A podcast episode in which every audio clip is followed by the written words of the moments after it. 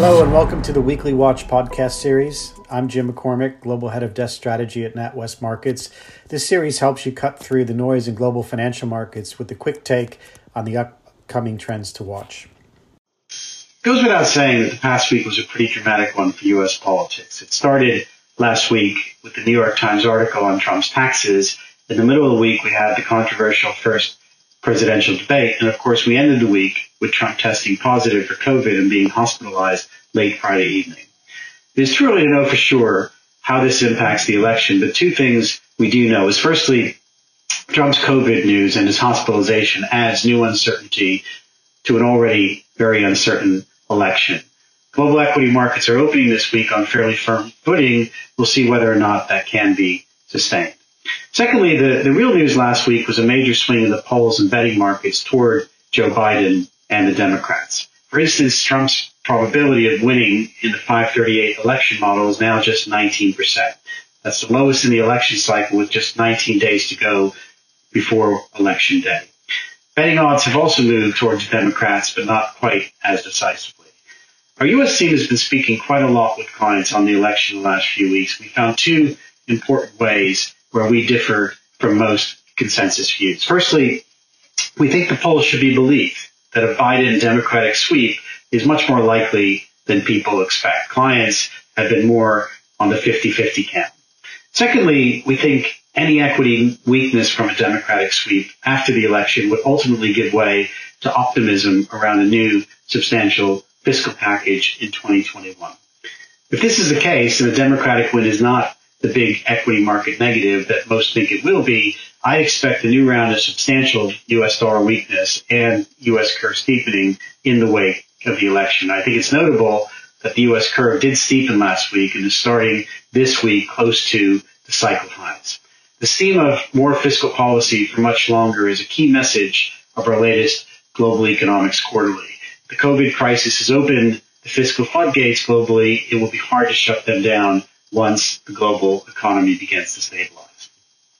I also wanted to spend a few moments on the key market trends from September.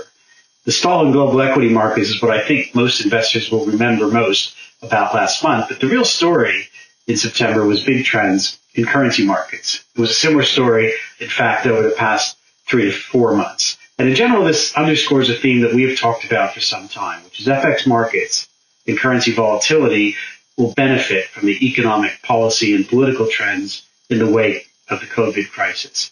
More specifically, the big story in currencies last month was the strength in Asian currencies. This trend continued last week with the Chinese renminbi closing Friday at its highest level since early 2019. I've spoken a lot on the bullish case for Asian markets and currencies on this call before. Many of the key arguments were on display last week, most notably the strength in Asian purchasing manager surveys and continued strong rebounds in the global goods cycle.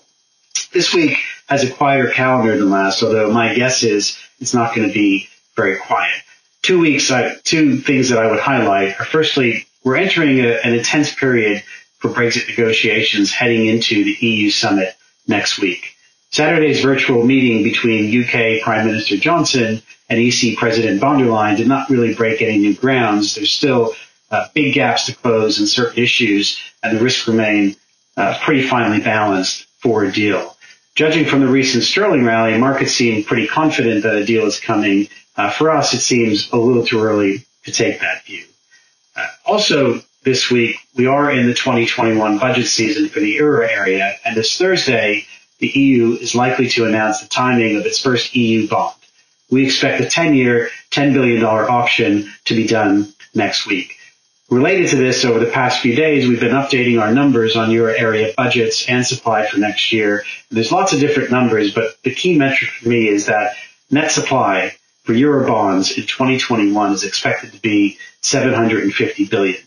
This is up from $550 billion this year and an average of just $165 billion per annum in the past 5 years.